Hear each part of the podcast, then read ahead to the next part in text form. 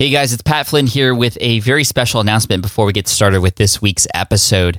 This week is a special week because my brand new book, Let Go, the expanded edition, is now available through Amazon. If you go to smartpassiveincome.com slash let go, just one word, smart passive income, or that's actually two words, but no spaces, no dashes, nothing. Smartpassiveincome.com slash let go.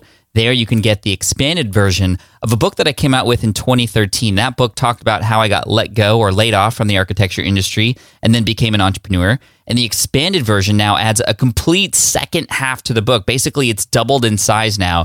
And that second half speaks about what has happened since essentially 2009 and now, and how I've continued to have to let go in order to continue to grow and scale my business. Because even though I became a successful entrepreneur around 2008, 2009, it wasn't something that just meant that I was going to have everything figured out. I definitely did not.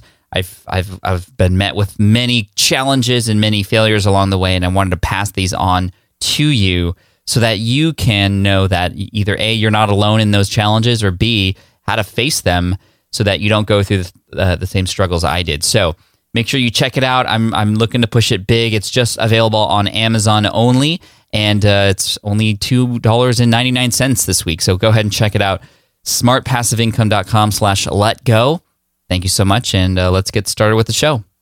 This is the Smart Passive Income Podcast with Pat Flynn, session number 280. Noah Kagan. He's back. Welcome to the Smart Passive Income Podcast, where it's all about working hard now so you can sit back and reap the benefits later.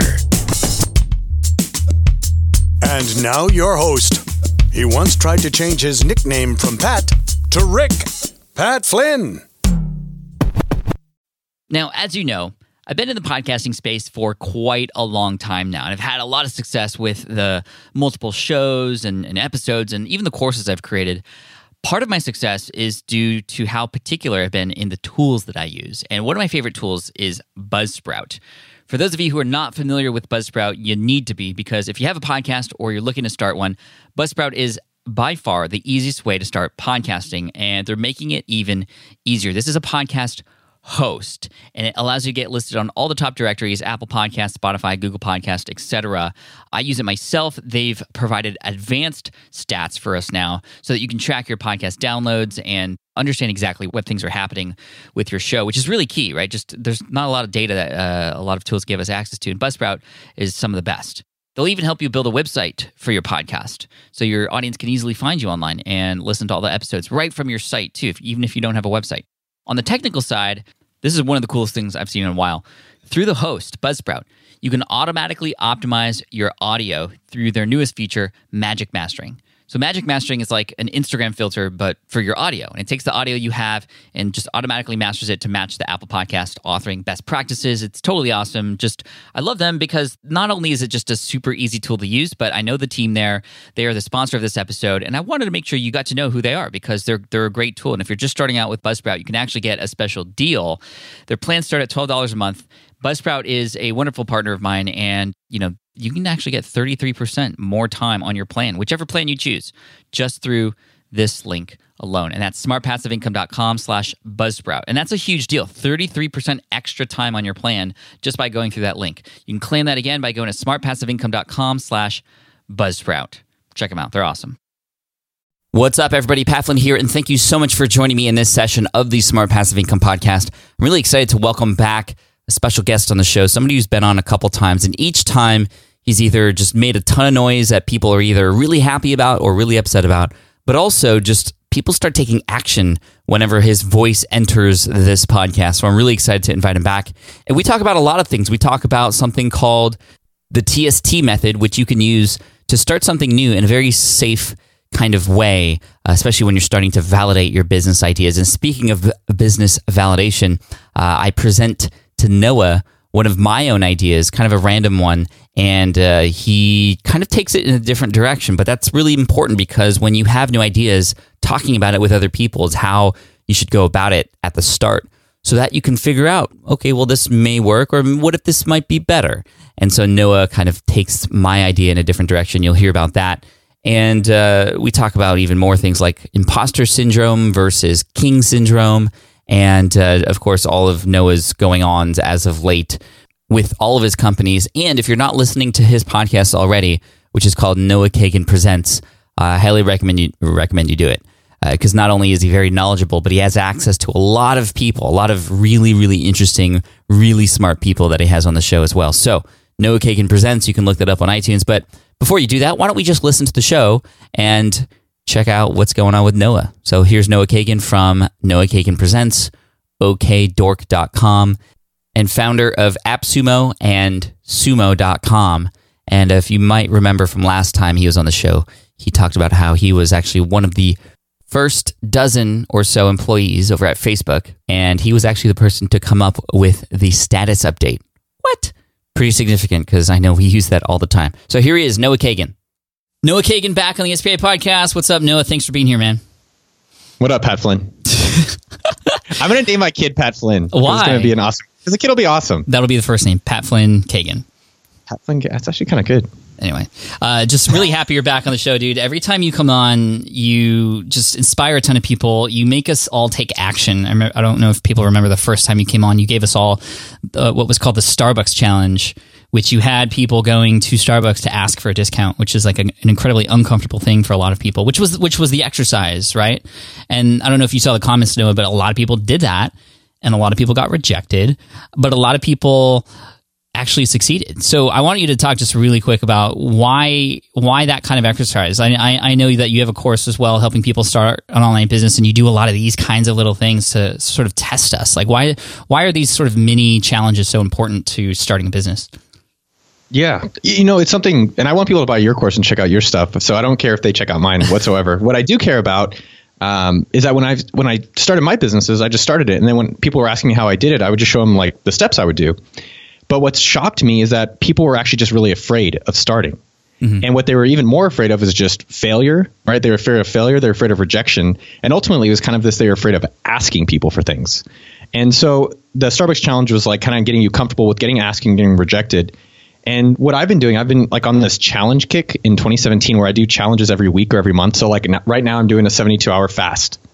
So, I'm not eating uh, anything. I'm only doing caffeine and water for 72 hours. And what it really is about challenges, it kind of expands like how much more you can do in life. And I, I think of it like a baby, mm-hmm. right? Like you, you have two kids, so you've two you've probably seen that aren't crawl. babies anymore. But yes, they're not. They were babies at one point.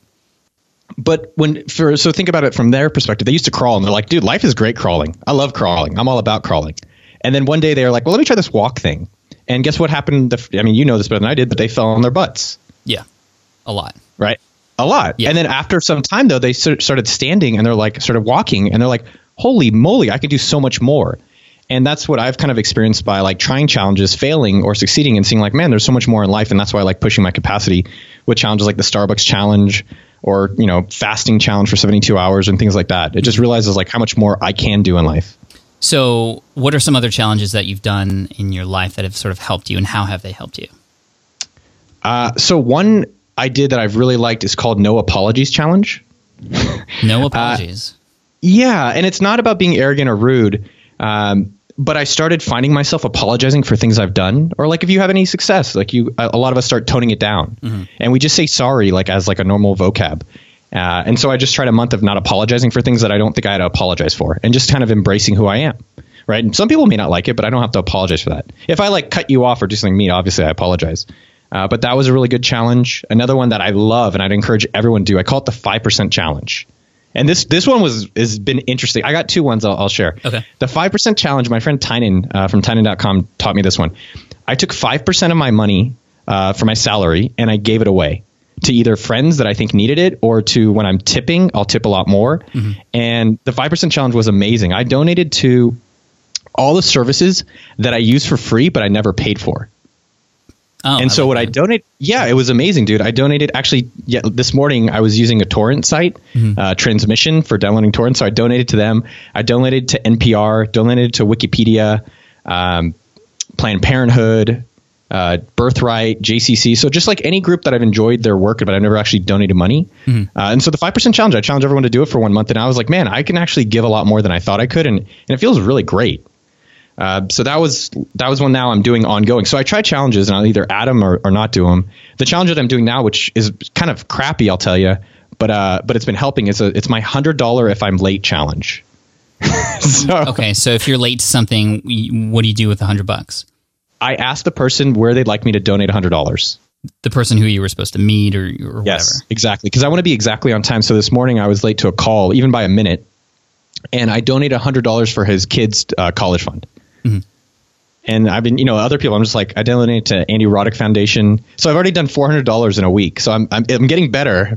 it's it's a bit of a good challenge that I'm like I don't even want to be a minute late, and it's just kind of you build that habit of it, and eventually it'll just always be on time, and hopefully I won't have to keep spending hundreds of dollars each week uh, for being late. Yeah, I mean, I like the idea of, of of challenges for the aspect of okay, taking action quickly, seeing the results of it, but also a small or potentially big sort of loss if you don't follow through.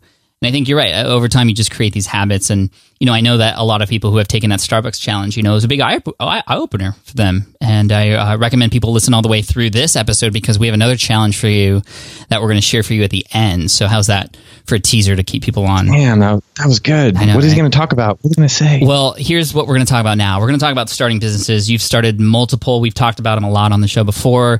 Uh, we even talked about uh, Sumo Jerky on uh, and, and Will It Fly, my book. And um, just thank you for being completely open and honest and upfront about all the ins and outs of that. And I, am curious, like, what what's new for you recently, and how have you been validating those businesses? So it's always hard. I've been uh, studying comedians lately. Yeah, and I, dude, if you ever want to just like learn a lot, just go watch comedians, like how they do their delivery. Um, like and what I've been watching? studying, I st- I watch Rodney Dangerfield. I've been doing Steve Martin, Judd Apatow. Like, go watch Talking Funny. If you want an amazing video about business and comedy, uh, Talking Funny was with like uh, Seinfeld, Chris Rock, uh, Louis C.K., and then Steve Gervais, Ricky Gervais. And what are you but studying? That, like, what what are you? I mean, because you can watch them and just laugh, right? But like, what's your approach when you go and watch comedians? Well, for the comedian specifically, I'm trying to understand why it's funny, right? Because I want to do, you know, with, I started a podcast, which I've been focusing on, and I've been starting a YouTube channel, and so I want to figure out like these guys have already done it right? So how do I then replicate what, what's working for them, right? Like mm-hmm. what are the elements of their comedy? What are the elements of their delivery? Uh, and the same thing with like even podcasts, right? I've been studying NPR, right? That's the most popular. So why don't we just learn for the most popular? Mm. And the thing with the comedians, which has been interesting, is two things that I've noticed that are really fascinating for me. Number one, and this is relates to starting a business. Number one, it takes a lot longer than we think it's going to take. right? Like you've been doing your show how long now? Gosh, for almost eight years. Only eight years, Pat, overnight. totally and I think ev- everyone does it for a month. But if you just want success, all you have to do is do it for eight years. And you could be where Pat is or, or way beyond where Pat and I are. Uh, and I encourage everyone, but that's something with the comedian. So Steve Martin's biography, which is great, mm-hmm. he did it for like 15 years without any recognition. That's crazy. and we only see him. We only see him on Saturday Night Live. Like it's two wild and crazy guys. Yeah. Uh, yeah. right? But that was that was number one that I thought was really fascinating with starting a business because I was like, man, yeah, I think I want like my YouTube channel that I started.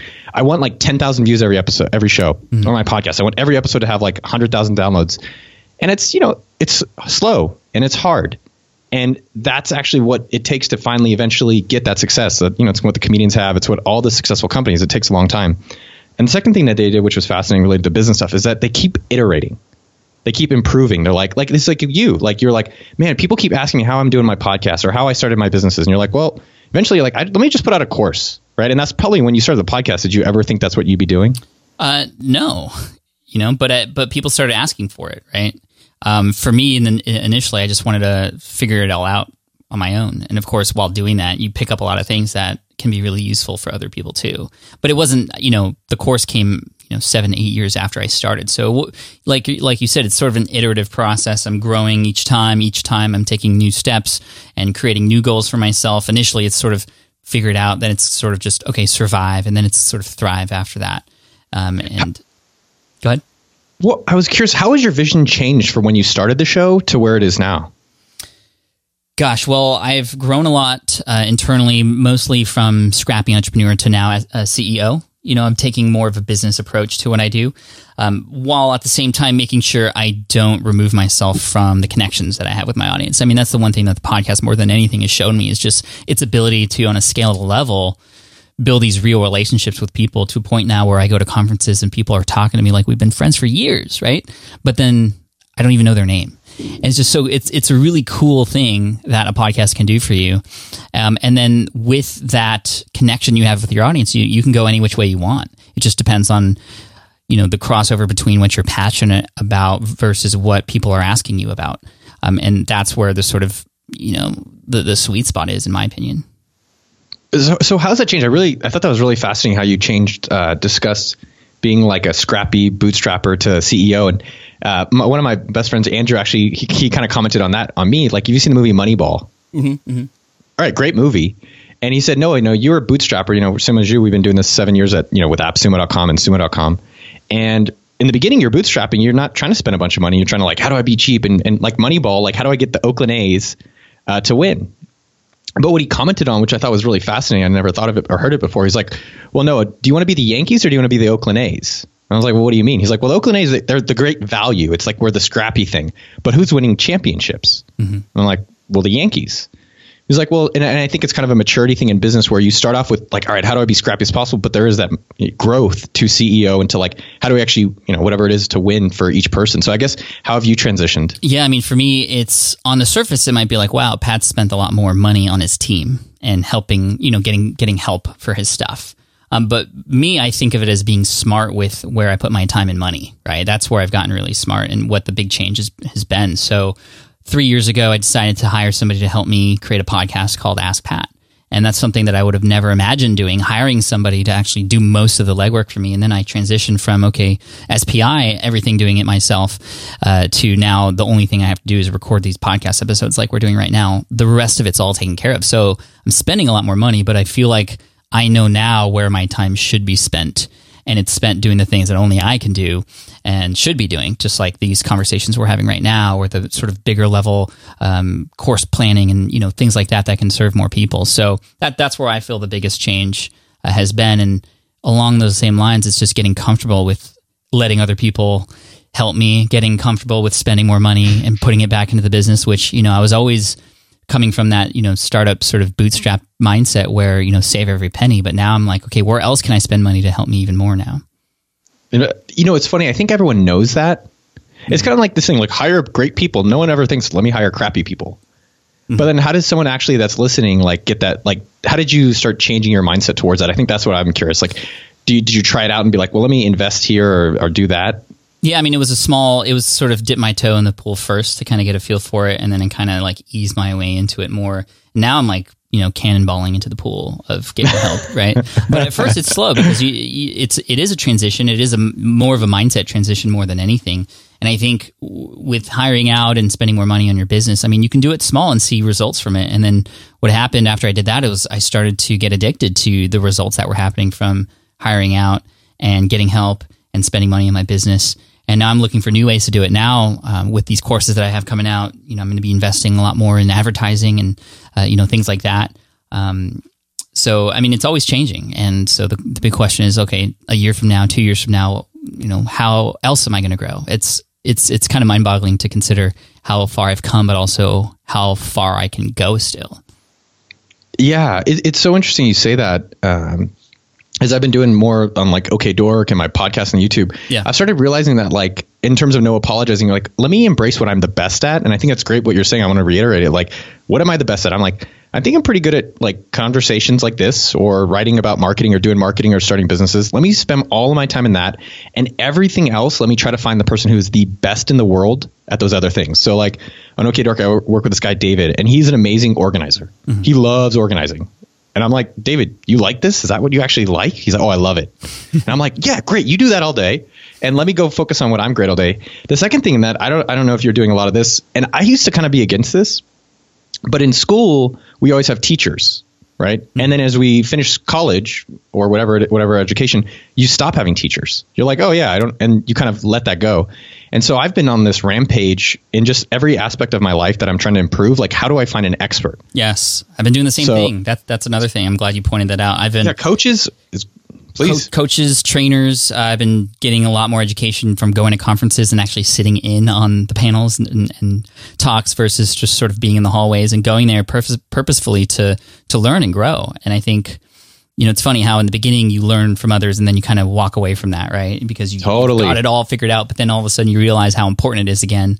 and then you then you spend even more money doing it. I mean, I'm going to mastermind retreats and all these things because I don't know everything, but there's so much more to learn. And what best way to do it than to find somebody who's done it already and just learn directly from them instead of what we did in the beginning, which was okay. Let me let me look on YouTube. Let me kind of try to figure this out on my own. I'll read blog posts. Yeah, right. Which are which is important. I mean, I would. It's a good be, way to start. Right. Exactly. Just like when you're starting a business, you're going to have to bootstrap. You're going to have to do these things on your own which I recommend doing even before you hire out, so that you know you know the process, you know totally. how you want it done, and then you can find other people to do it for you. So anyway, let's let's let's get back into sort of what you're up to and some, yeah. of, some of the interesting things that, that you've been working on and how you've been validating those concepts. I think that's totally uh, something everybody's always interested in, and also just you know a lot of tactics around those things. And I'm sure people would love to hear.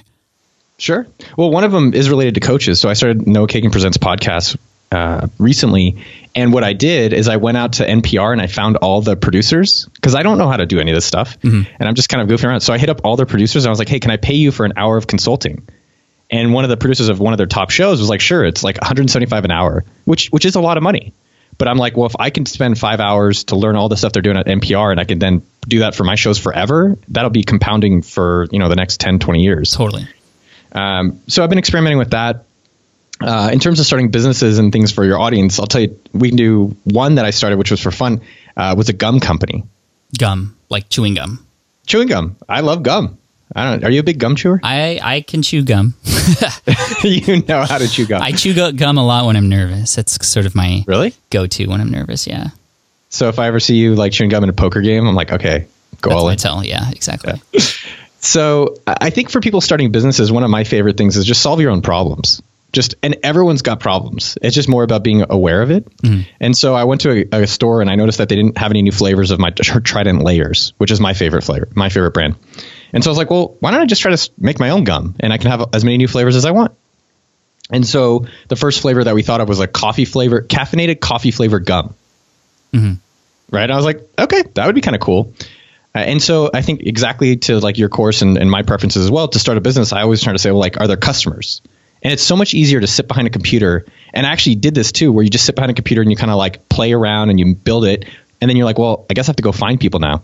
So I on I on the flip side just emailed a few friends who liked coffee and I was like, hey, I'm gonna do coffee gum. It'll have caffeine in it. You want to buy some? It's ten bucks. And so I got three people to give me money. Yep. And I was like, okay, okay, I guess I'll go make gum for them and, and for me. And so what I did is I actually just hit up a friend who is a good cook and I said, hey, can you just figure out how to make this? I'll pay you hundred dollars because she's actually great in the kitchen and she would figure it out.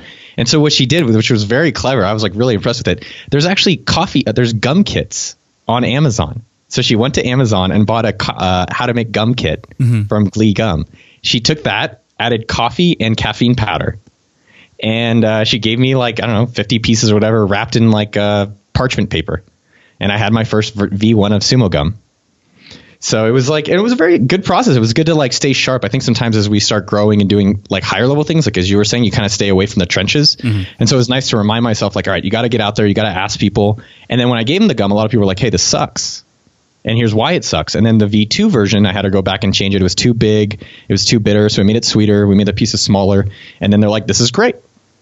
And so it was kind of a good experiment to go back and practice, like just making something. Yeah, that's cool. I mean, that's kind of business. That, that's kind of what I'm doing right now. I'm creating a physical product. I don't know if you knew this, but um, it's going to be sort of a calendar workbook that's related to a specific goal that people have. And, you know, we're working with the beta group and giving them access to the to really rough versions of what this calendar and this workbook will be. But we're getting a ton of great feedback already from people who are saying, "Oh, this doesn't work," or "I didn't get this," or you know, make this bigger. Like you said, I mean, you can only know what to do when you get people through it. Um, and I think that's where a lot of people struggle. They feel like they have to build the business first um, whether it's courses and they create the whole course first before selling into it, or like you said, a physical product. I mean, um, you just simply email people and ask. Now, what would you have done if you had sent those emails out and you got nobody responding? So I'd probably do a few things. One, the first thing I would do is like, hey, do you chew gum at all? Because okay. if they're not actually even chewing gum, these people drink coffee. I know that's like my business partner who drinks coffee. Mm-hmm. Uh, if they didn't chew any gum, it doesn't make a difference, right? right you can't right. sell, you can't convince someone to go to the gym that doesn't want to lose weight or get in shape. Mm-hmm. Uh, secondly, then what I do a lot of times is every time you get a rejection, there's two opportunities there. One, what is something that they like eat often? Like, do you eat jerky? Do you eat like what else do you spend money on your snacks? So you can find something else that they actually would buy. Mm-hmm. And I think a lot of times when people get rejected, they're like, okay, thanks, bye. And right. rejection for me is awesome. I'm like, okay, well, what are you spending money on? Because everyone is spending money. It's just you're not important enough. Mm-hmm. Mm-hmm. So that's number one. Or number two, and I do this for with recruiting. We still do this to this day. It's actually we've hired a lot of people at Sumo. I ask for a referral. So if it's like, hey, do you chew gum? They're like, no, I don't chew gum. I'm like, well, who's one person you know that chews gum? So I do this with recruiting just as much at sumo.com too. So uh, our recruiter, I actually was trying to hire someone and they're like, hey, I'm, I'm, not leaving my job yet. And I said, well, if you had a hire recruiter, who's the first person you'd hire? And they said, Samantha. And so I hit up Samantha and said, hey, this person told me to hire you. And now Samantha works here. That's cool. So it was just, and that's actually how we've hired a few people where anytime you get a rejection, it's an opportunity to find out something they would buy or find someone that they can refer you to. Uh, so those are kind of the two things. I had a, a, similar thing I started that might be interesting for your audience uh, recruiting software. Okay, tell me about how this idea came about. So another problem we have with sumo.com is like recruiting. It sucks. It's hard. It's like finding a you know a, a significant other. It takes a lot of time mm-hmm. uh, and a lot of patience. So you built software to help you find. So, so you could repurpose this to find a significant other. Essentially, is what you're saying. Yes, Pat. Exactly. Yeah. Well, and, and, I want to come back to your journal thing, but the thing that was interesting with the, the recruiting software, and I won't, we won't, I don't want to spend too much time unless you're interested, um, but the short part of it is that like I needed to solve it. So I thought, well, how can I import all my contacts and then make referrals referral recruiting easier? And that's what it did. It was like it can pull in my Twitter, it can pull in my LinkedIn, it can pull in my Facebook, and then you can just search for it. And so everyone at our company could do it too. And then we have this massive referral network. But the biggest takeaway from that experience so far, and I'm still working on it, is I'm not actually trying to validate it as a business yet. Mm-hmm.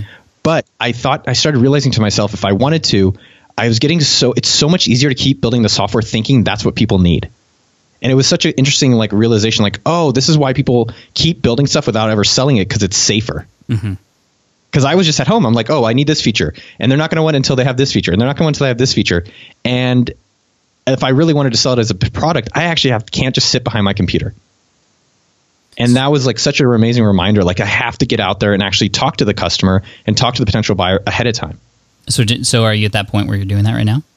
So I'm not there yet. I don't want to keep building, but if I were to make this, I don't know if I'm actually going to sell this externally or we'll just keep it internally. But here's the exact thing I would do. I, uh, it's from Chet Holmes called the Dream 100 list. So this is a product for people that have companies that have at least 10 people working there, 10 employees. So I would go through my LinkedIn and just search every one of my contacts and then see which other companies have more than 10 people and just put it in a spreadsheet. Okay. And now I have my customer list, my Dream 100 of mm-hmm. people that I should go and sell this to. And I can contact them now if I wanted to sell, make a business out of it and say, hey, I'm working on recruiting software. I see that you're hiring. I'll check their jobs page, see if they are, and then see if I can sell that to them for recruiting software. Cool. So what, so, what what's that reach out I mean, it's just email or through LinkedIn. You said. Yeah, I think I think email is weak. I think you have to, if you're actually serious about your business, like one, it's going to take a long time. Two, you're going to persist a long time. But three, you got to be really proactive. And I think email uh, and just like posting on Facebook is is good, but I think that's step two. It's almost too reactive for me. Mm-hmm. I like to be very proactive. So when I did sumo jerky or even sumo gum, I texted or I called or I did it in person. And I think a lot of people are kind of, it's easier to just send an email and be like, well, let me just hope and wait for that email to come back. Instead, I want to have, I want to find out those results quickly. So I would just text Pat, hey, Pat, you like gum? No. Okay. Hey, Pat, who do you know that likes gum? This person. Call them up. Hey, do you like gum? No. And then you kind of keep going through that process and you're going to move a lot quicker.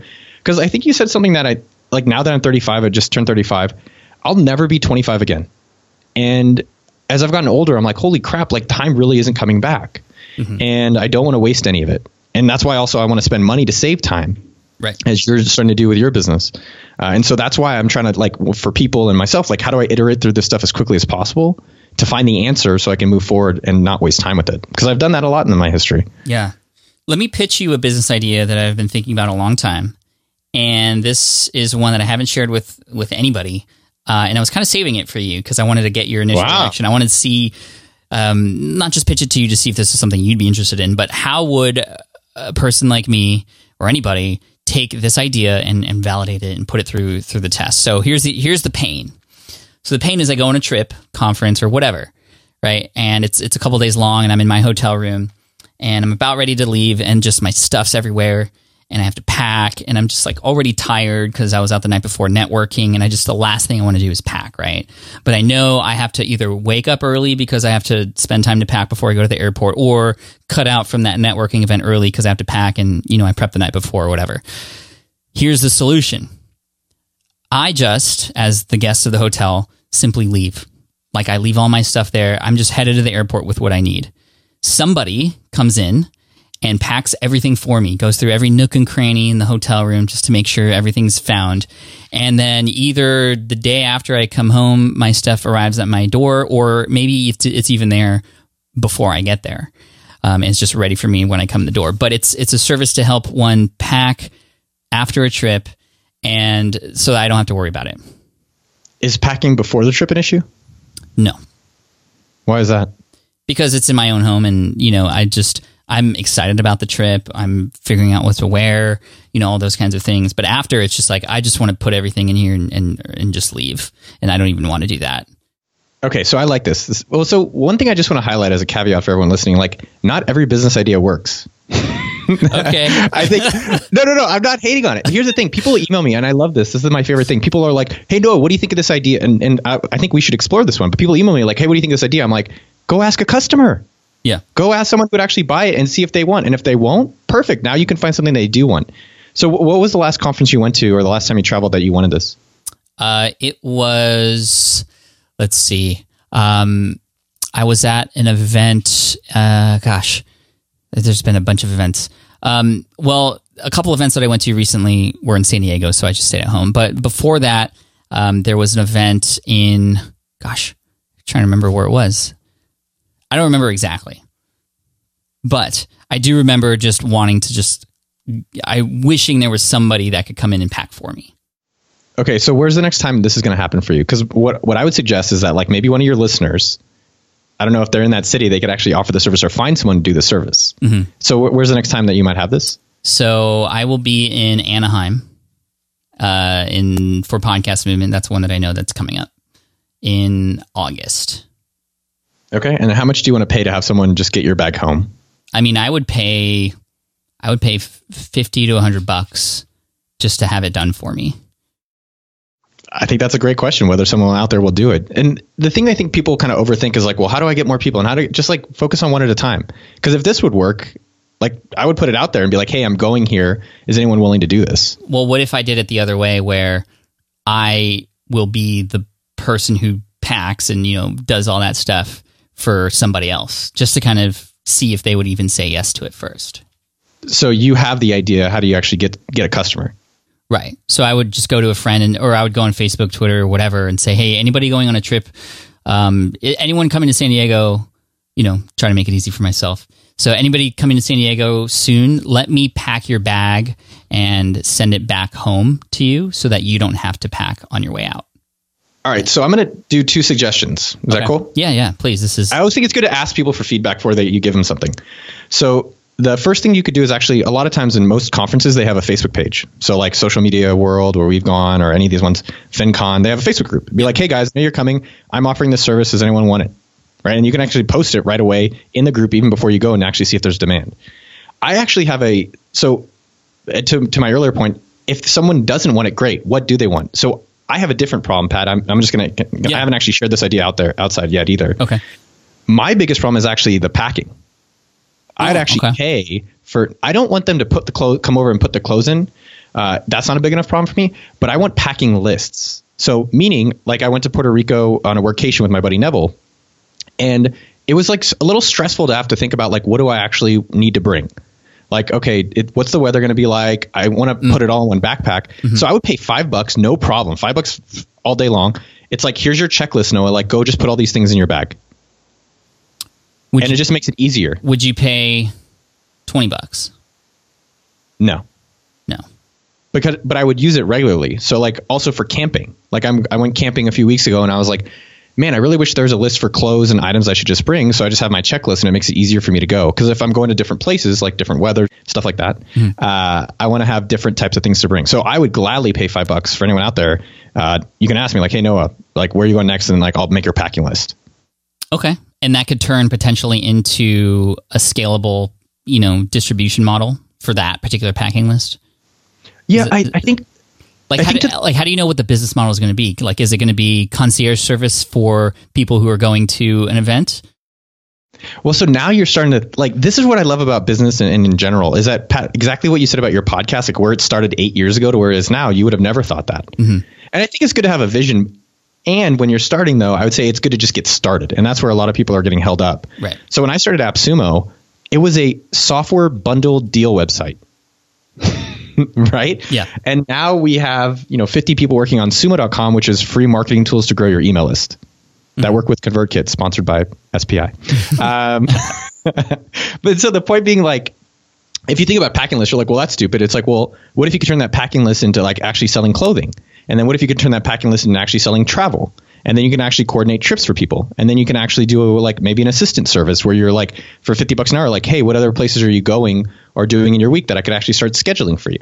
And you can actually expand the offering. So, like one of my favorite things in business, and I've been trying to get better at this. I wouldn't say I'm great. Is how do I just keep adding on to what's already working, right? Like if people already like AppSumo, how did we create King Sumo, and then we created Sumo.com, and it's like how do I keep adding and working on existing customers and try to always get new, new, new things. And so I think the packing list could be a gateway drug. You can even give away free packing lists and then use that to sell backpacks. Yeah, yeah or right, and you're like a or luggage or you exactly. know trip itineraries or you know anything like that. I mean, that's what I was mentioning about comedians. It was really fascinating with Steve Martin, and his book is it was great about it. Was that you got to go for a long time, but you got to keep iterating. And so what he talked about, and what I liked, like I made a YouTube video about it called "Focusing on Essentials," which is just like what of the things you're doing are working, and how do you do more of those, and then actually kill or cut the things that are not working. Right? Mm-hmm. I, I think a lot of people might call it 80-20, and we all know it conceptually, but in almost all parts of our life and business, like even in your house, you probably spend 80% of your time in your house, like in your bedroom and in your kitchen. Yeah. Yet we get these big, big houses where we have all these extra rooms we don't use. Mm-hmm. And so it's kind of like in your business, like, well, all right, well, what are the parts that people are liking? All right, how do I just do more of that? And the things they don't like, let me just do less of those things. Yeah. Okay, let's go back to this packing thing. Yeah. Let's say I want to test uh, both sides of it, right?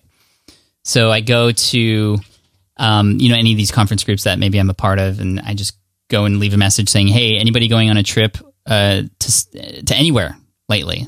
Like, I'd love to help you by creating a packing list. This is just something I want to do for people. So, yeah, you know, send me a DM." Yeah. So one thing I'd really encourage, I have a friend Jr. who I love. He's one of my best friends. A lot of people don't like asking for money, right? And I, I can't do any jokes about my religion, but a lot of people just don't. And here's the best way to avoid that: don't ask for any money don't do it and just do everything for free. Do and this is a very easy strategy. Do it for free until you get so busy you can't do it for free anymore. And my buddy JR has done this with film. He loves being a he wanted to be a filmmaker, mm-hmm. but he had a corporate job at Cisco. He has a corporate job at Cisco. And he always wanted to make films. And so he just started going to restaurants and saying, "Hey, can I just make a free film for you that you can put on Instagram or Facebook?" And he did it for free. And now he's getting to the point where he's so busy that they're actually like, "Well, hey, he's like, I can only take you if you pay me because I'm just too busy. And so with this packing list, just do it for free. Go help a bunch of people, and then you could email them every week. Hey, are you going anywhere? Hey, are you going anywhere? I'll just keep making these packing lists, and you'll probably use the same type of list. And eventually, you'll be like, man, I'm so busy. I'll have to start selling this. Mm-hmm. And that's an easy way just to kind of get it going. And you know, maybe people will be like, well, hey, can you help me find this stuff too? They'll help ask for additional information. And what if then people don't want to pay you for it? If people don't want to pay you for it, that's great but you have to find out then what they do want to be, what they are paying for, right? Like one of my favorite ways to see how you can actually like sell something. Like I think in general, like conceptually, like I'm not necessarily like an abundance or scarcity mindset, but I think there's so much money in the world. There's just like this unlimited amount of money for you to go and make, hopefully doing something great for the world. Mm. Uh, and so you have to find like how is the person spending their day? Because how people spend their day is how they spend their time, which is their most valuable thing. And you can be like, hey, what did you spend your whole day working on? That's like an easy one. And then you see what things they're spending time on, and you're like, well, I can help you with those. Or here's another simple one if you're trying to figure out a business. Go to someone like Pat, go to someone like me, go to someone of your friends, and be like, what's been on your to do list for over two weeks? Two anything on their to do list, anything on their to do list over two weeks, they haven't done it. Why not? Because they're busy. Well, could you would they be willing to pay you for that? And I think that's kind of an easy question to find uh, things people are worth paying. Mm, that's a good one. So yeah, it's kind of like just I mean, there's so much money out there and, ideally, it's like, why don't you do something that makes the world better instead of like some affiliate site or something like, you know, create content that helps people or create products that help people or create a, like a physical product like yours. Mm-hmm. Uh, and, you know, they may not want it right away, but they may want some variation of it. Okay. I love that. I love that. So I'm curious to know, like, people who are listening to this right now, what your initial thoughts are of of of my idea, then Noah's sort of counter idea from it. I think they serve different audiences, and I think you can only know which one will work on, when you try and, and you start asking right? But let's that, go yes. like let's go into the psyche a little bit. Like why are so why are people we had mentioned this earlier why are people so afraid to, to ask? Well the easy one is rejection. Because it feels like and well, that's why people, let's go deeper. people, why are why are people afraid of rejection? I guess I, I, think i don't think they separate the item from themselves right? Like they, they mm-hmm. think that they're a reject they're a failure when it's actually just the idea and I think that's why the coffee challenge works so well because you can like actually practice being like, oh, I'm still alive. Yeah. right. Like I, I still get uncomfortable. Right. Like if you know going to try to talk to people, or I do. I've been trying new ones. Like at airports, I always ask for people's newspapers, and they're like, I'm reading it. I'm like, okay, is there any section you're done with? And they're like, yeah, this one. I'm like, okay, thank you. And it's like it's still weird to get rejected, but the more you kind of practice it, uh, and then you ter- translate it to business, the more you can actually get like kind of okay with it. So like one I, I did recently I'm trying to get larger guests on my show. And so I called the agent for Daniel Tosh and I just cold called him. And I was like, hey, this is Noah Kagan uh, for Noah Kagan Presents. I'm trying to get Daniel on the show. Can he do an interview? And they're like, who are you? and I was like, oh, it's Noah Kagan. Come on. And they're like, uh, we don't know you at all. And I was like, well, you know, I'd like to confirm a, a, time to chat with Daniel. And they're like, all right, we'll get back to you. And, you know, there wasn't a hard rejection, but you just got to keep going and, uh, and having fun with it. And so I think people, uh, it's easier to stand behind the computer. It's easier to sit and not actually feel like a failure. And that's why a lot of times when people start businesses, this is a really fascinating one I've seen. They want to sell to everyone that they don't know.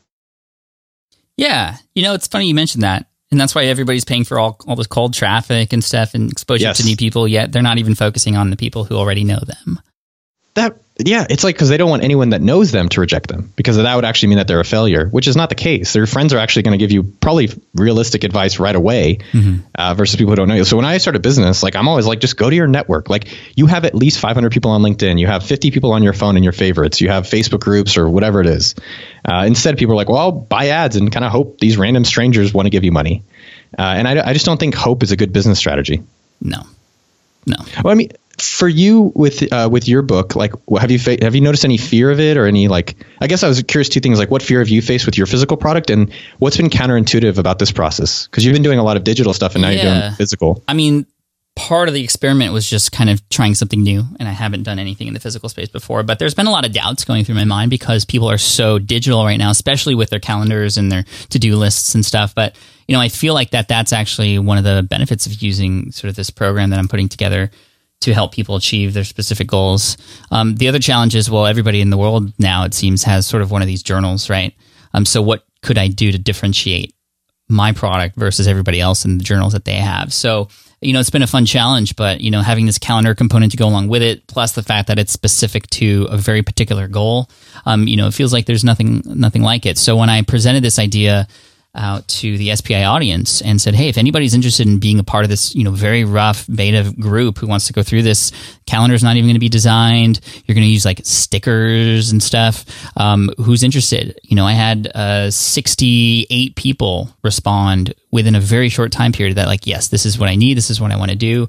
I would pay for this. Would love to be a part of the group. So that that was my first, you know, big sign that okay, people are actually interested in like a physical uh, physical product. I mean, that that was like my you know, doubt killer right there for that particular thought. You know, there are people out there. It's sort of like how when uh, Elon Musk came out with the Tesla, right? He didn't come out with the Model 3 right away, the one that was going to be like mass produced. He came out with the super highly specialized one that pretty much told all the doubters, um, like, yeah, it can actually work and it can be fast and faster than regular cars. Cause that was the number one sort of doubt that people had. Oh, an electric car can't, can't compete with, you know, a, a, gas engine. Um, yes, it can. And here it is. Yes, it's really expensive, but there are a few people who said they want it. And then he was able to then, then produce the Model S and then the Model X and now the Model 3 is coming out. If he, if he launched with the Model 3, the one for everybody first, it would have been a failure.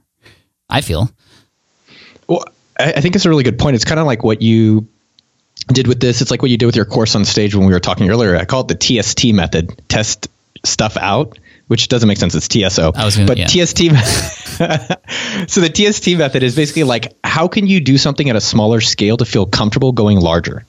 Mm-hmm. Right. So like when you're trying to make a large purchase, if you're trying to marry someone, if you're trying to hire someone, if you're trying to start a business, or trying to do ads, or if you're trying to sell a journal, how can you say, well, let me see if a few people will buy it, or let me try it on a smaller audience or let me spend a little bit of money to see if it'll work and like you you started investing in your business You're like oh my god this is working so great let me go invest a lot more Right.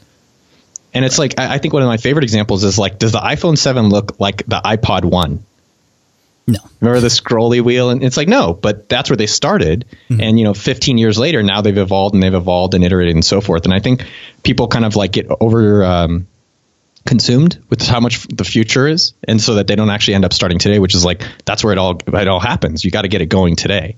Yeah. so how, how, one thing how do you figure out how many to print or do you just print them as people buy them Uh, you print them as people buy them, or you do. I mean, eventually, what's going to happen later this year? There'll be a Kickstarter campaign leading into 2018 to kind of come off the resolution sort of wave, um, and we'll have a certain amount that people can you know buy and pledge for. Um, but uh, yeah, I mean, th- these are all answers that I have to know how to answer eventually. But I'm not even con- I'm not even caring about what the answers are now. I'm just kind of taking it step by step. And I think that's another important thing. I mean, that's that's a whole nother element of physical products that I've never experienced before is manufacturing, the shipping component of it. But like when I started out in 2008, when I wrote my ebook and sold it, I knew that the first thing I had to do was just write the ebook to help people pass this architecture exam, right? And I said, I'll figure all this stuff out later in terms of how to distribute it, right? So, you know, I think a lot of people worry about all the systems and the technology first before actually building the thing. Um, and I was luckily enough to to had to have some pressure behind me in terms of you know getting laid off to just write the thing, knowing that if I had that, if I had the book, then I would do whatever it took to figure out how to sell it. Does that make sense? I think it's yeah. I mean, I think one thing that you said to me that was a great reminder is like if you have something that people have already said they wanted, it's so much easier then to make it and, and solve for that. Once you, but instead, like to build it and hopefully try to find customers and like hope for it makes it a lot more challenging. Right, right. The one thing I'm curious for you is like as you've grown your business and and you know how do you decide what you're going to do and what you're not going to do? Because like 2018 to me, I'm like, wow, Pat's like thinking far ahead, and I don't think all of us, including myself, are thinking ahead of, uh, sometimes as we try to grow a business. So like, how do you decide what you're doing and not doing? It's difficult because I mean, like all of us entrepreneurs, like we want to do everything, right? But I have a shoebox full of all these different ideas with post-it notes, all crumpled up, sometimes napkins. I get ideas all the time. That's my box for me to know that I will always have ideas no matter what, that I won't ever run out of them, right? But it's also a good reminder for me knowing that I have to focus on one at a time. And the way that I've been working since 2008 is I, I build something or I do something and I, I'm trying to master it as much as possible. I begin to automate it or it kind of takes a life of its own, which then opens up time for me to include other things that I have going on. So kind of grew from the blog to the YouTube channel to then the podcast to then now, um, you know, automating the podcast and now doing public speaking. I don't think that's something I'll ever automate, but um, it's, it's just, it keeps growing, right? And so in terms of what to do and what projects to take hold of, it's a mixture of, you know, what is most exciting to me right now, uh, also what I feel would be the most helpful, um, and then also what I think will, um, you know, will just teach me, right? Because I'm always trying to learn and I, and I know a lot of these things I do, maybe they're not the right things to do at, at this right time, but I can't worry too much about that. I have to know, however, that no matter what happens, there'll always be lessons. And if it happens to be a business that works out, great. If not, still great because I'll be able to learn from it and iterate from there and realize, okay, I don't want to do that anymore. Like this, this physical product thing might be a complete failure. Um, even though it's set up and it seems like it's going to do well, I might completely bomb on it and realize that I just hate doing physical products. I hate the idea of having to ship things and, and store them and manufacture them and all this stuff. I won't know that until I do it though. And so that's kind of for me, what's going to teach me the most as well is, is a big uh, sort of sort of indicator in terms of what I do next.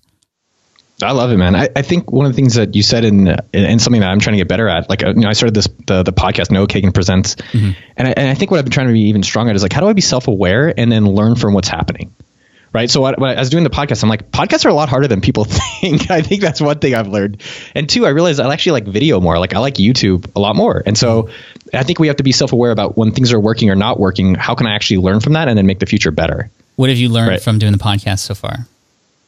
Man, it is really hard. And it sound and people one people care about audio quality, and I had no idea about that. I just thought I don't know. You talking to a mic and it just works, and it's like no, like people have like super expensive mics and like any background noise like people complain about. Um, secondly, I understand why people do conversation or interview shows like this. Because when you try to do like an NPR episode where there's like this story and narrative and they've interviewed all these people, like it's a full time job. It's like they have like five to 10 people on an, one episode that only is 20 minutes. Uh, Uh, and then third, I would say like the audience is definitely uh, they're actually I think podcast people are the best people. Like if you listen to podcasts, you're probably a good person. but there's less of them, right? Because right. you know to listen to podcasts, like you know, it, it's generally a more educated person, mm-hmm. uh, and they're doing it during a specific time of their day, uh, and that's been harder because like YouTube and and like just online marketing, which I've had more experience in. Like you can get someone to go click and watch a YouTube video pretty quickly, but a podcast, like download an episode and get it on their phone, and then they have to actually make time in their commute to allocate for that, right. or make time in their gym time, uh, and that's been that's been a lot harder. So, in your podcast, are you doing NPR style episodes? I've started to. So as I mentioned earlier, I hit up an NPR, all the a lot of NPR producers, and I'm paying one to now start editing and, and give me feedback about how I can do that. Um, and then I'm hiring a guy who will help me with my outlines because mm-hmm. I think you know what I've noticed about podcasts is like you have to find your voice. Like Pat has his, you know, I think you're one of the great people, and that's why people will relate to you. Like you do it yourself, you show how you do it, uh, and I think you do it. You know, you have a family, and I think a lot of that that attracts a certain audience. Mm-hmm. And so I've been trying to find my voice in, in doing my show, and and also you have to kind of find like what's fun for you. Like someone said this to me, and I thought it was such a great way of putting it. It's like how do you find something that's sustainable for yourself? You talk more about that. What, what, does that mean to you? Uh, I can see stuff getting, you know, I can see for myself, and, I'm, and I think I'm just talking about myself. It's just like, how do you make it sustainable so I can keep doing it? Uh, you know, because I, I, think you can make certain episodes. Like for me, I've realized like conversation episodes where I can chat with you, or mm-hmm. like I just did one with Mike Posner, who's a, a friend of mine. He's a, a, music artist. Like it was amazing to learn from him, and just kind of chat with people I'm curious about. Uh, and so it's like, how do I do episodes where I think they're interesting for the audience, but also for myself, where uh, I think anybody can do anything for a month but then how do I do it for like five years or 10 years and yeah. keep that interesting for myself? And then, you know, obviously evolve it. Um, I, I, always joke about my mom's diet. I ever tell you about my mom's watermelon diet? No. My mom does a watermelon diet where she'll eat watermelons for a month. and then, then she, the next month she goes off the rocker. She has like pizza and burgers and Mexican food. And I'm like, yeah, of course you are because you just did a month of watermelon. You're hungry. Yeah and uh, and I think what I've seen success for myself is like, all right, how do you make the business sustainable? How do I make doing podcasts sustainable? Or even with Sumo, one of the big, um, I don't think I've shared it with you or publicly. Like, I've actually transitioned out of day to day of Sumo. Uh, and focused on more like high level. And why that is is because like my sustainability is from I like starting things. Mm. I love it, and I, I'm not apologizing anymore. I'm like that's what I'm great at. And I've hired people that actually are better at, at sustaining and maintaining things uh, in terms of sumo, and they're great at growing that. Right. And uh, Just like, uh, is it Ryan at Sumo Jerky? Uh, Ryan took over Sumo Jerky, but like at, at Sumo, we have Chad who runs that, or Eamon runs AppSumo, and they're doing a much better job than I ever did. Mm-hmm. But starting it, like that's my sweet spot, and so I'm, and it's it's hard because you do have to let go of ego. Like I want this credit, or and I'm like, who cares about the credit or recognition? Like let's just go do something great and put people into places like a basketball coach. Like put the center at the center, mm-hmm. and just step out from having to, you know, always have to have. Um, it's not stepping out, but it's stepping to the place where you're actually in your sweet spot. And for me, it's like doing interviews with you or like experimenting with things or doing a blog post or a YouTube video and letting Chad and the, and the rest of the team do the parts where they're great at. Love it. Well, everybody out there has to listen to your podcast. So Noah Kagan presents, is that? Yeah. Yeah. I just present like cool people that I like talking to or like different random stories. Like I have my next episode next week is how I'm, I'm an, how I, my biggest a hole moment in my life. We'll have to listen to that. it's it's I'm kind of ashamed of it, but I, it was a good learning and it's a funny story. Yeah. Well, um, let's keep talking a little bit. You know, I love having you on here. It's always an inspiration, and you just always fire people up. So, um, we had talked earlier. I think we should talk about this now. A specific challenge related to starting something that we could have people do and comment about on the on the blog. So of course, go back to the show notes. I'll share the link with you later. Um, but you can get all the links and stuff for Noah's show and other things. But we also want you to comment with something. So Noah, do you want to kind of set this up and also tell people what they're going to get as a result, or one lucky person after a certain amount of time is going to get? Yeah. So the, I don't know when this episode's coming out. We'll probably let it live for like two weeks, something like that, okay. from when uh, the data goes live. Okay. And so if you if you're hearing this in your earlobes right now, just go do it. Uh, even if it's after two weeks, just go do it. And that, that's the whole point of what what I try to encourage people to do. It's like just just take that action. Like don't wait. Like use your phone. You can do all the, the things right now uh, to get a business going. And so a lot of people, one of the common things, and, and you should check out Pat's courses if you're looking for more help uh, and extensive help. But for a lot of people, the biggest question they always have is, I don't have an idea. I got no business idea. You know what I mean? Mm-hmm. Like they all say that. And so I was like, well, what's an idea that everyone can do? And uh, do you know Scott Voelker from uh, the Amazing Seller Machine? Yeah, yeah he's great. He's been on the show before. And I like Scott. And Scott, I I really like Scott. And Scott actually was a what was he a construction worker? Like didn't and so he started his whole business by this same idea. And I want everyone to go do this idea and take action and put in comments how much you sell and just even that you took action. And one person, and I'll tell the exact idea, but one person will get a flight to come meet me and Pat to have tacos somewhere in the world. Yeah. We'll fly you from wherever you are. To like San Diego. Probably San Austin or Diego, somewhere. Yeah. It was in here, Austin, and somewhere where me and you are together, and we'll fly you to come have tacos with us, all expense paid to come there. Uh, I'll pay. Okay. Thanks. Pat can pay for the taco. I'll pay for the tacos. Yeah. I'll pay for the flight. we'll go to Puesto maybe. Ooh, dude, that shirt, by the way, gets me so much attention. People love the taco shirt. It's so good. The post, okay, we'll do it Puesto. Actually, that's a great idea. So here's the business idea, and everyone can do it. You can literally do it on your podcast right now. So if you're at the gym, if you're on your commute, you can literally do this exact idea, and it's called Sell My Junk. And the idea is this, and it's something that I just had this problem. So right now in my home, I have a corner of stuff that I just need to get donated or for someone to sell. Like even some, it's so crazy. Like I had a Nest, like those little thermostat, Oh, okay. and I was just going to Bird donate it. Yeah. What's that? I thought you meant like a bird's nest, but okay. I wouldn't be I have a surprised pet- though. I do have a petrified bird's nest at home. No, I, I don't. but uh, the point is, is that I have this pile of clothes and a nest, and I had like music stuff, and I have speakers, and I was just going to donate it or throw it away.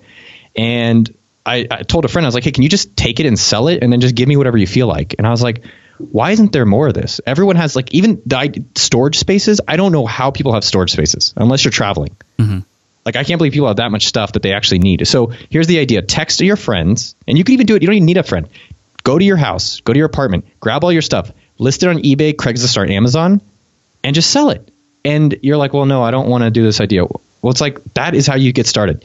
And what'll happen is you'll start selling, like, let's say something physical. Like Scott actually was selling photo stuff, and from that he started selling digital templates, and that's how he got now this large business.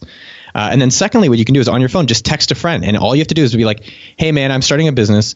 Can you give me all the stuff that you want donated or sold? Just put it in a pile. I'll come pick it up, sell it, and I'll give you a cut of it. And you can decide what to give what to give them as a cut. But I promise you, you text like two of your friends on your favorites list." You'll actually get someone to be like, "Yeah, I have a bunch of stuff. Just come over and grab whatever you want." You're so weird. I mean, I can already think of a bunch of stuff that you know I don't want to go through the process of listing on eBay or whatever. Um, I could either donate it or if somebody could take that for me and sell them. I mean, I'd I'd happily do that. Exactly. They come, just put it in a corner, they take it in a box. And so, like, you have a bunch of friends with a bunch of stuff. Most of it they don't need. Don't just sell their stuff without asking them, by the way. like, people are like selling Pat's stuff. They're like, uh, but the point being is that, like, that is an idea. So, for anyone out there who's like, I don't have an idea, that is a free idea for you. Just sell your stuff on eBay, Craigslist, Amazon, Letgo app, whatever it is. And then just post and comment that what you did. And if you don't like this idea, any idea, fine. But we want you to take action and start something and then leave a comment what you've done, and we'll pick one person to fly somewhere in the world to come have a taco with us. Okay, so within two weeks, let's give them three to give them Three, at a time. sure. Um, some people listen to the episodes like the weekend after it comes out, all that stuff. So three weeks from the date this episode comes out, you'll have time to find some new idea, whether it's to sell my junk idea or sell somebody else's junk idea with their permission, or some new whatever action that you take. We just want basically wanting to give you incentive to take action now. Right. Yes. And one person within that three weeks will get. Uh, is it going to be at your discretion, Noah? You'll you'll select somebody. Yeah, I'll, we'll fly someone to San Diego to have a taco with us. Okay. Or multiple tacos. I can't have just one of Puesto. Well, one thing I want to say is, what about if someone already has a business, like they're already kind of going? I, I, it's more of like do something to start that based on what we've already talked about today. So if you're already running a business, like take action and leave a comment about what you're doing based on this episode, uh, and then we'll pick one person. But the whole thing is like go do something. So right? Like, basically, like, if, for those of you who have a business, what's that one thing that you knew that you need to start? Well, just do it now. like right, like that thing that you knew that you, was going to help your business, but you've been scared of it or whatever. You just haven't had a reason to take action on it. Well, now's now's a reason because you might get tacos. With me I'm excited. Yeah, that's gonna that's gonna be really cool. I'm, I'm really I I bet we're gonna get all kinds of uh, really cool comments and pictures and things that people have sold, and you know who knows what might start out of this? Maybe another Scott sort of related kind of story, you know, down the road. It was so wild, man. I had a story just related to this where I was in my building uh, two weeks ago, and this guy Mark said hi to me. He's like, "Hey, what's up? You're Noah, aren't you?" I was like, "Yeah, hey." He's like, "Oh no, I just I like I saw you on YouTube and I follow some of your stuff." And his name is Mark Magnuson, and he's like, "Yeah, I'm starting this business and I've been wor- working on it." I'm like, "Okay, well, email me about it." So he emails me about it. I'm like, it's something for developers. And he's like, he emails me like a life story about it. And I was like, well, when is it going to launch? He's like, it's going to launch in two more months. And I was like, uh, okay. I was like, well, what if it had a launch by Friday? What would you do differently? And he's like, well, oh, wow, that's scary. And I was like, well, all right, let me challenge you. Get three customers by Friday. And his name is Mark Magnuson. And uh, he came back and he started emailing me every day. He's like, oh my God, I reached out and someone gave me $100. And then the next day, he's like, someone else actually bought it for $100. And then, like, I think a few more, four more days later, he actually sold his three. And I think it was just such a powerful move moment for me where I'm like, wow, it's so easy to just sit and build and build and build and build. But you have to get some validation, kind of knowing that you're in the right direction. Mm-hmm. And so when now he's building it, he knows he already has people kind of wanting his product.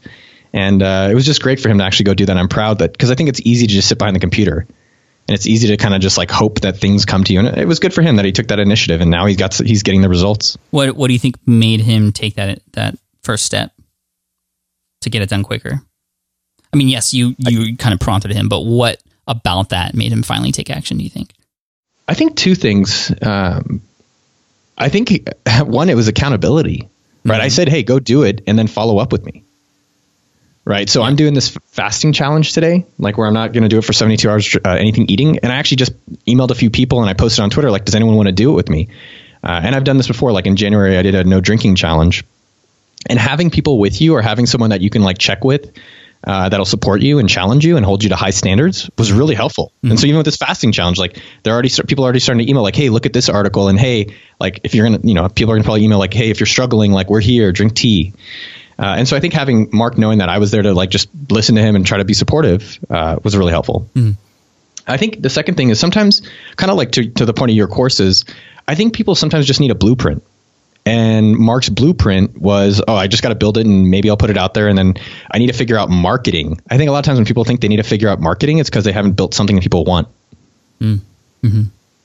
So I think me actually saying blueprint wise, like Mark, why don't you change your blueprint a little bit and see if you can actually get the customers then you can get back to the building of it and see how that goes. And I think that actually kind of uh, opened his eyes to like, oh wow, maybe there's another way of accomplishing the same goal. Yeah, love it, man. Well, hopefully we're going to get a lot of people to take action after listening to this. Again, you have three weeks. Leave a comment on what you did, uh, any proof if possible. I mean, Noah is going to select somebody uh, after three weeks, and uh, we'll fly into San Diego. We'll have some tacos. It'll be fun. Cool. Thanks, man. Good excuse for me to come out. Yeah, yeah. I appreciate, no, I appreciate that. But we'll, we'll, we'll, I don't know when you'd fly. I mean, we'd we'd work with you and your schedule and stuff. We'll, figure something out. But yeah, we'll figure it out. But Noah, dude, thank you so much for coming on and sharing all this. It's been really inspiring.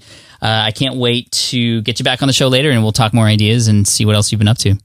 Can you share a little bit about your course with the ideas, or do you want to? I, I kind of want to hear the course well, I want to th- that I'm working. Yeah. On?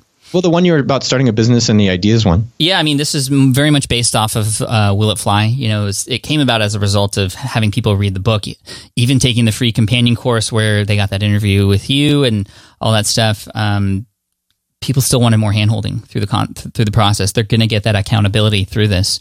So, smartfromscratch.com. Thanks, Noah, for letting me talk about this, but um, smartfromscratch.com. It's a program that has a community aspect to it that walks you through the validation process of doing these things that we talked about. You know, finding an idea and and testing it in a very small sort of process that can then grow and scale as you as you continue to sort of get yeses along the way. And if not, then you understand what needs to be fixed before you keep moving on. So it's just been great. You know, we've had uh, at this current moment in time about 600 students go through, and they're just it's super eye opening. It's it's so incredible to see that they're breaking through these mo- mostly mental challenges through the beginning stages of their uh, business journey. You know, it's really what it is more than anything. And I think the accountability and the community aspect of it is really what's helping drive a lot of the success of the course. But uh, we've had people go in and have their first customers already, just just like you teach and just like Will It Fly teaches. So uh, it's it's incredible. And I think, like you said, that blueprint and that structure, uh, along with the community and the accountability, is really what makes it work.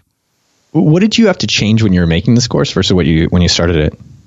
Um, well, I launched with a beta group, uh, and the course wasn't even finished yet. So, following the Will It Fly sort of process, right? I validated Will It, it. Fly? Yeah, yeah. And so it, it, I knew it was going to fly. And then working with those students, um, you know, in, in making sure that the course was built the way it was supposed to. You know, they gave a lot of great feedback. The founding students are some of the most important people to me because they've helped shape what the course is now today related to um, the course content, both video and written, um, as well as you know how often office hours should happen and what you know how things should be done to um, you know lessons that were missing that I didn't even know were missing until they told me they were missing, and then other ones that were sort of there and superfluous that weren't very necessary. I removed those. Like really, it was the, as a result of getting those first customers in there. They told me exactly what it needed to be before I launched it live, and then now that it's sort of public and we go through open and close situations a few times a year uh, at smartfromscratch.com, it's it's been really cool. I think more than anything, I am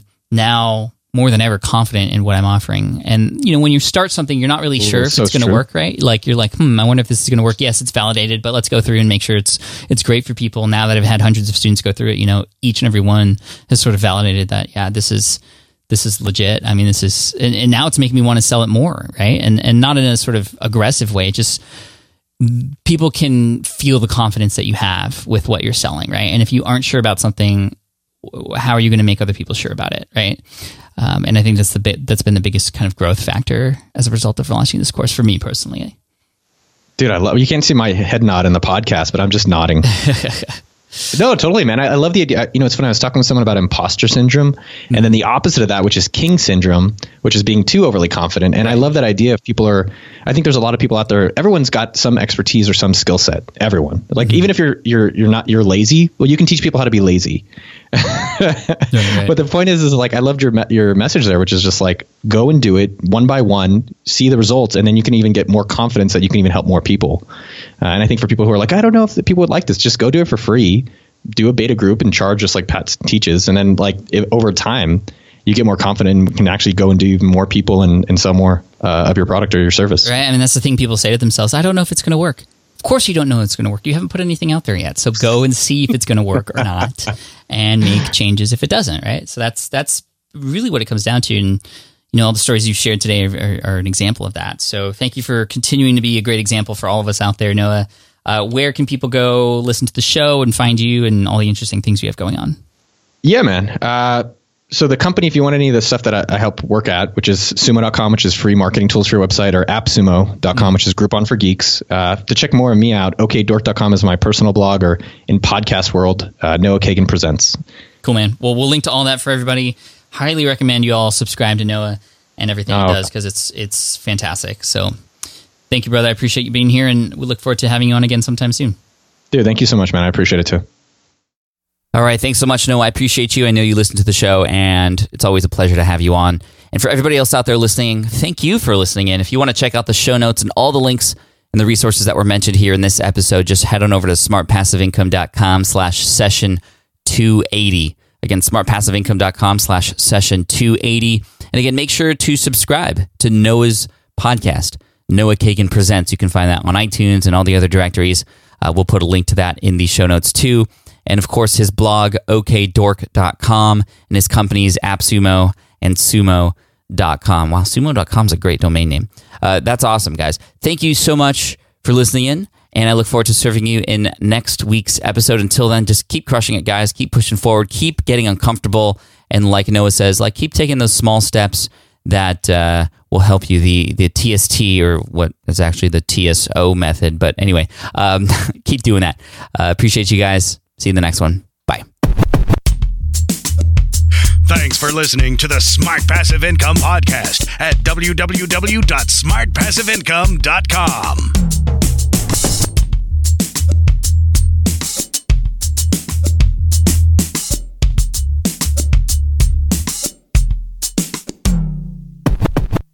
Hey, one more time before I let you go, I just wanted to, uh, first of all, thank you again for listening. And secondly, for those of you who haven't yet done so, please head on over to smartpassiveincome.com slash let go. It's a big week here. The expanded version of my book just came out and I'm looking to push it big and I need your help. $2.99. That's all, that's all it takes. And um, just trying to inspire you through a lot of the challenges that I've faced along the way since getting let go from architecture. But the second half, like I said, is now what I've done and the mindset shifts that I've had to make and the specific strategies that I've put into place to allow myself and my business to continue to grow and scale throughout all the little challenges along the way. So, thank you again. I appreciate you. That link one last time again, $2.99 for this week during launch week. The expanded version of Let Go can be found at smartpassiveincome.com slash let go. Cheers. Thanks so much.